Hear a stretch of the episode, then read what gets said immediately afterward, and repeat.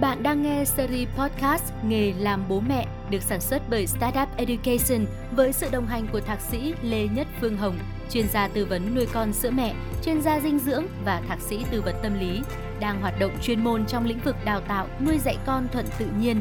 Tác giả sách 68 ngộ nhận và giác ngộ nuôi con sữa mẹ, giải đồng sách hay Việt Nam 2016. Hãy cùng Startup Education lắng nghe, trải nghiệm và thay đổi chính mình để đồng hành cùng con trên hành trình khôn lớn.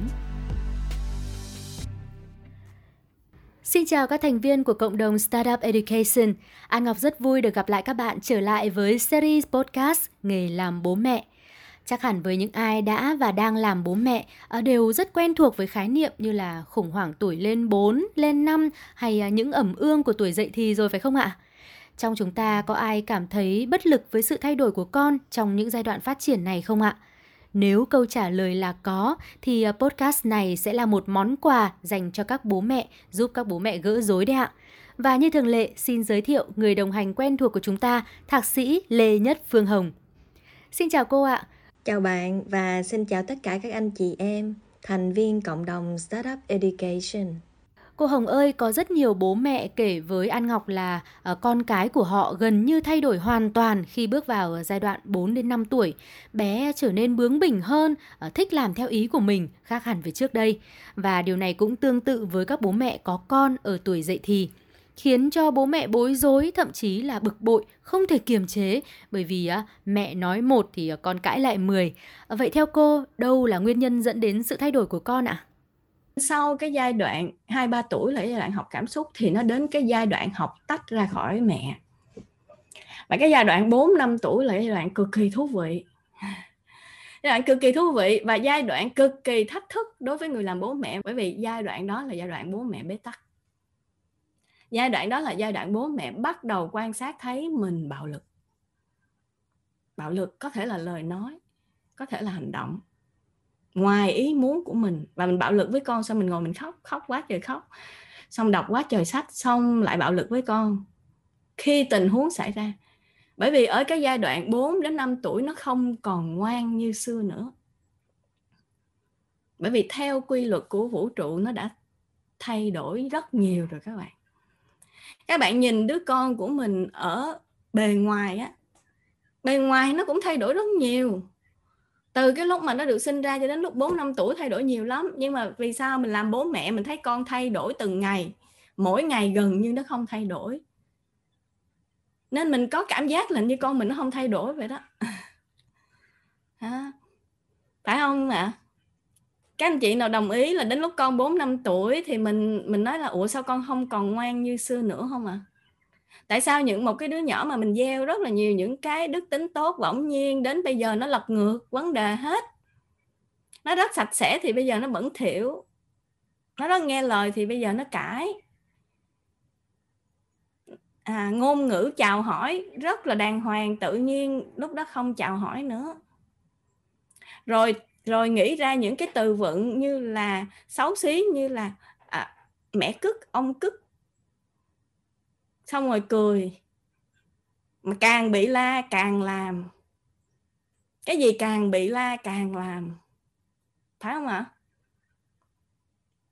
Và mình hoảng quá, chết rồi. Nó hư rồi. Chết rồi. Mình làm bố mẹ làm sao mà công trình dạy? Người ta nói 5 năm đầu đời quan trọng nhất 3 năm đầu đời bỏ công ra uống nắng, gieo hạt các kiểu, xong giờ gặt ra cái gì đây vậy? Trời không biết ảnh hưởng của ai đây không biết ai lây nhiễm cho nó đây. Không phải à. Đó là đó là cái sự thay đổi để tách khỏi bố mẹ. Nó có hai lần tách khỏi chúng ta là 4 năm tuổi và 14 15 tuổi. Như vậy, đó không hẳn là sự khủng hoảng như chúng ta vẫn nghĩ, mà là một sự phát triển tất yếu của bé để bước sang giai đoạn tách khỏi bố mẹ phải không ạ?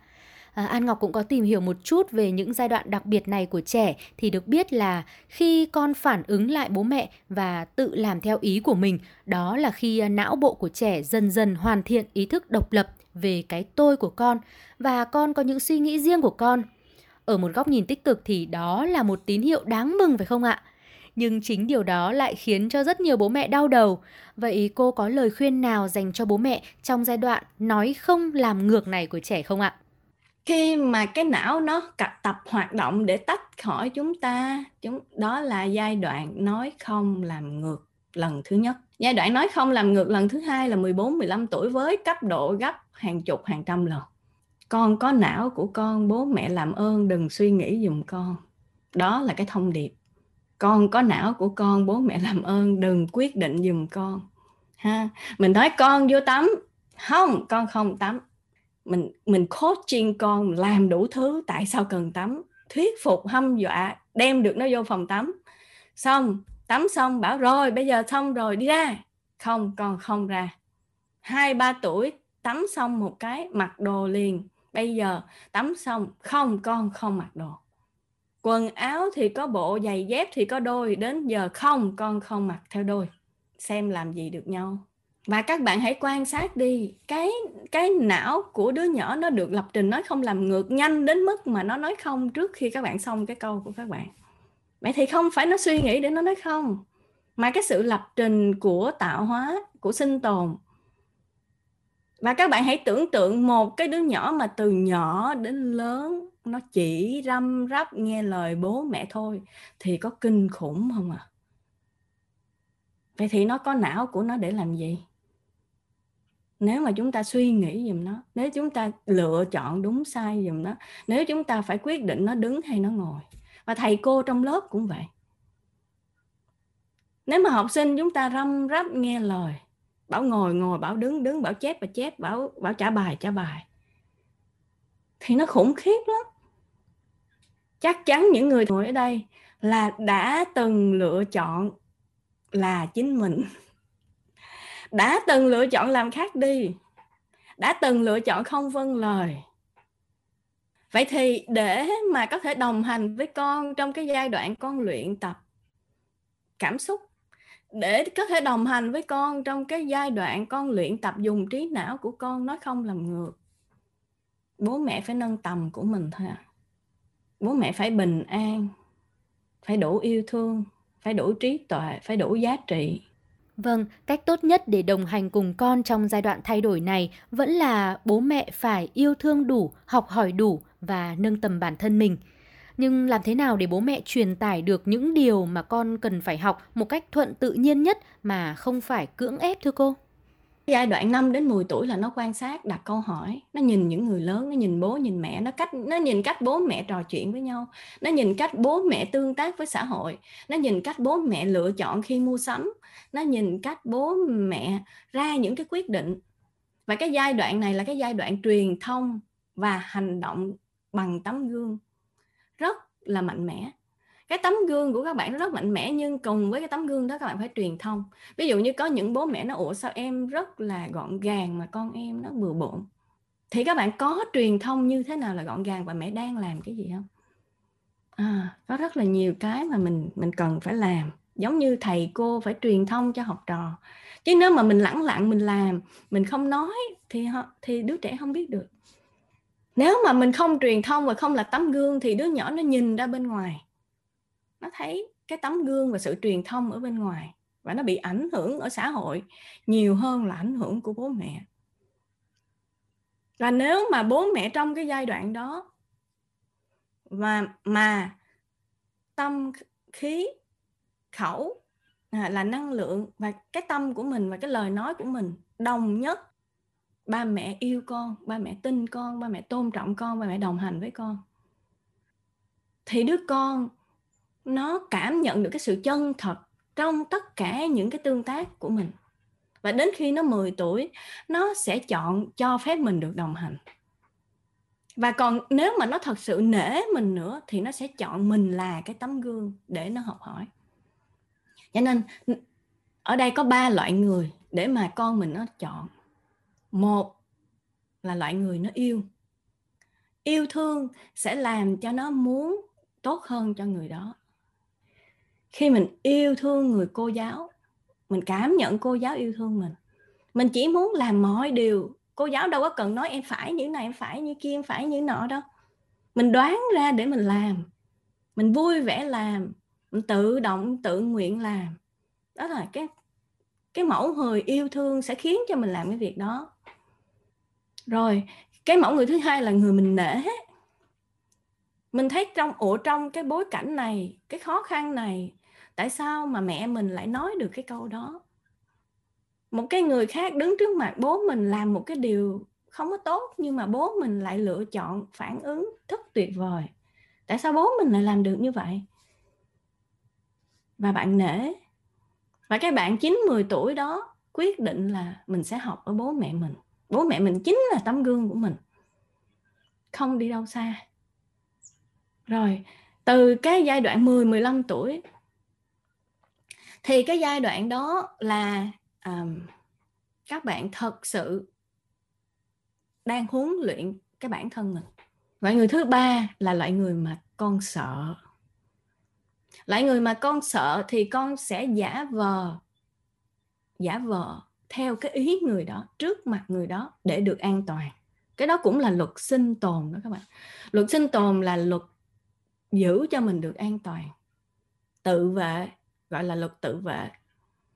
Và có lại người thứ ba đó thì các bạn chắc chắn biết điều gì đã xảy ra rồi. Hiệu quả trước mắt thì rất nhanh, nhưng mà hậu quả lâu dài thì rất khủng. Và mình hoàn toàn không bao giờ muốn là cái người bố mẹ hay là cái người thầy cô ở cái loại mà làm con sợ đó. Và để ở cái loại người mà làm cho con nể và con yêu thì mình phải đáng yêu và đáng nể. Thưa cô Phương Hồng, vừa rồi thì cô có nhắc đến luật sinh tồn và từ đầu cuộc trò chuyện thì cô cũng nhắc khá nhiều về à, sự thay đổi. Cô có thể giải thích thêm về hai khái niệm này được không ạ? Có hai loại thay đổi. Một cái sự thay đổi đó là một cái quy trình tiến hóa cần thiết cho sự sinh tồn và một cái sự thay đổi khác là cái tính bất biến cái tính không ổn định bất ngờ thay đổi bất ngờ những cái thử thách trong cuộc đời của mình, những cái điều không mong muốn trong cuộc đời của mình. Hãy cảm ơn những cái sự kiện đó. Chúng ta không thay đổi được sự kiện đó. Nhưng mà chúng ta thay đổi được cái tư duy để học được cái bài học của sự kiện đó, thay đổi ngoài ý muốn của mình.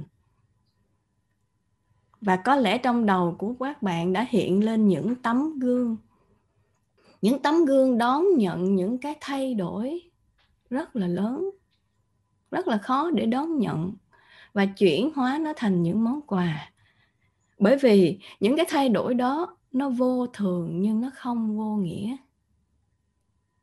Nên nếu mà mình công nhận là cuộc đời vô thường, nhưng mình chỉ dừng ở đó thôi, rồi mình thu mình lại. Mình không có tiếp cái vế tiếp theo nhưng nó không có vô nghĩa để mình tìm ý nghĩa của nó. Thì mình không có lớn lên. Có thể cái cái sự thay đổi ngoài ý muốn của mình đó là một nấc thang để mình trưởng thành. Có thể nó hoàn toàn khách quan, cũng có thể nó là chủ quan có thể mình đã không làm tốt một điều gì đó, cũng có thể là ai đó đã không làm tốt một mình điều gì đó. Và bởi vì chúng ta không tách rời nhau, cho nên chúng ta san sẻ hậu quả với nhau. Vâng, góc nhìn của cô về sự thay đổi và việc rút ra những bài học từ chính sự thay đổi, chuyển hóa nó thành những món quà, thực sự đã mang đến cho An Ngọc một tư duy hoàn toàn mới và tích cực hơn rất nhiều. Và chắc hẳn với cách nhìn về sự thay đổi như thế này thì các bố mẹ đang nghe podcast này cũng cảm thấy bình tâm hơn trước sự thay đổi của con rồi phải không ạ? Tuy nhiên là sau rất nhiều những nỗ lực kiên trì, yêu thương và đồng hành ấy, liệu có thước đo nào để bố mẹ biết rằng mình đang hỗ trợ đúng cách, yêu thương đúng cách và đồng hành cùng con đúng cách trong quá trình hình thành nhân cách của con không ạ? Trong 5 năm từ năm 10 tuổi đó, nó khác với đứa nhỏ hồi trước 5 tuổi là nó ngưỡng mộ mình lắm. Các bạn có thấy sau 5 tuổi nó hỏi tại sao mẹ làm vậy không? Ví dụ như một đứa nhỏ mà sau 5 tuổi nha, mà nó gặp một người lớn mà hút thuốc nó hỏi tại sao chú hút thuốc? Chú có biết hút thuốc độc hại không? Tại sao ông nội hút thuốc? Tại sao bố hút thuốc? Tại sao bố chơi game? Mình làm cái gì nó cũng quan sát tại sao hết. Và thật ra nó có một cái thước đo. Đúng sai, phải trái ở bên trong các bạn và mình sẽ có một cái gì, mình chia sẻ về cái quy tắc đúng, sai, phải, trái ở bên trong. Mình tưởng rằng mình có thể áp cái quy tắc đúng, sai, phải, trái của mình lên đứa nhỏ.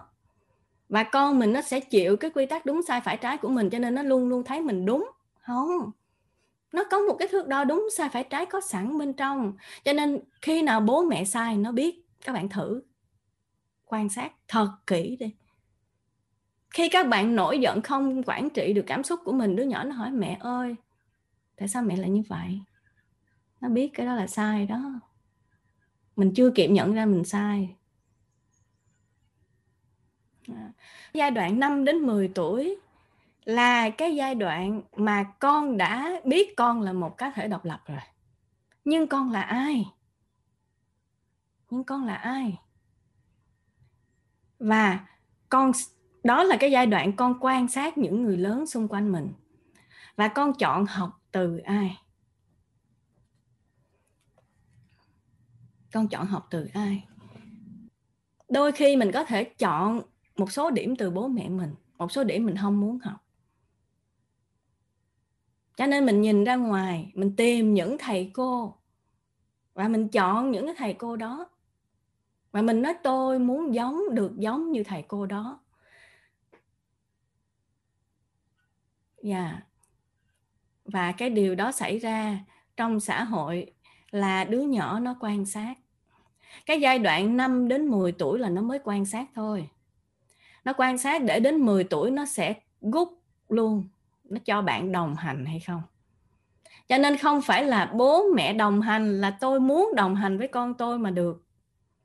Cái người quyết định các bạn có đồng hành với con không không phải là các bạn mà là con cho nên, ví dụ như cái giai đoạn trước 5 tuổi đó, nhiều bố mẹ hôn hít con, rồi thân mật với con, rồi xong rồi nói, trời ơi, mẹ mãi mãi là bạn tốt của con, người bạn lớn của con, các biểu em với con em thân lắm. Dạ trước 5 tuổi chưa nói được. Dạ trước 10 tuổi chưa nói được. Khi nào 10 tuổi mà con đi học về kể chuyện cho mình nghe, bàn bạc với mình, hỏi ý kiến mình, tâm sự với mình, lúc đó các bạn có thể tự tin nha. Sau 10 tuổi các bạn có thể tự tin sau 15 tuổi các bạn càng có thể tự tin. Và khi con cái trưởng thành vẫn trò chuyện tham khảo ý kiến của mình thì các bạn đã thành công. Với cái vai trò mà vũ trụ giao khó là người đồng hành. Vâng, xin cảm ơn những thông tin vô cùng hữu ích của cô ạ.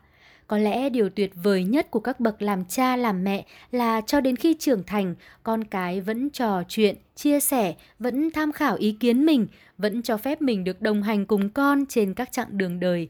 Đó cũng là niềm vui lớn nhất của bố mẹ rồi phải không ạ? Một lần nữa cảm ơn cô Phương Hồng với những chia sẻ vô cùng hữu ích cùng với cộng đồng Startup Education ngày hôm nay.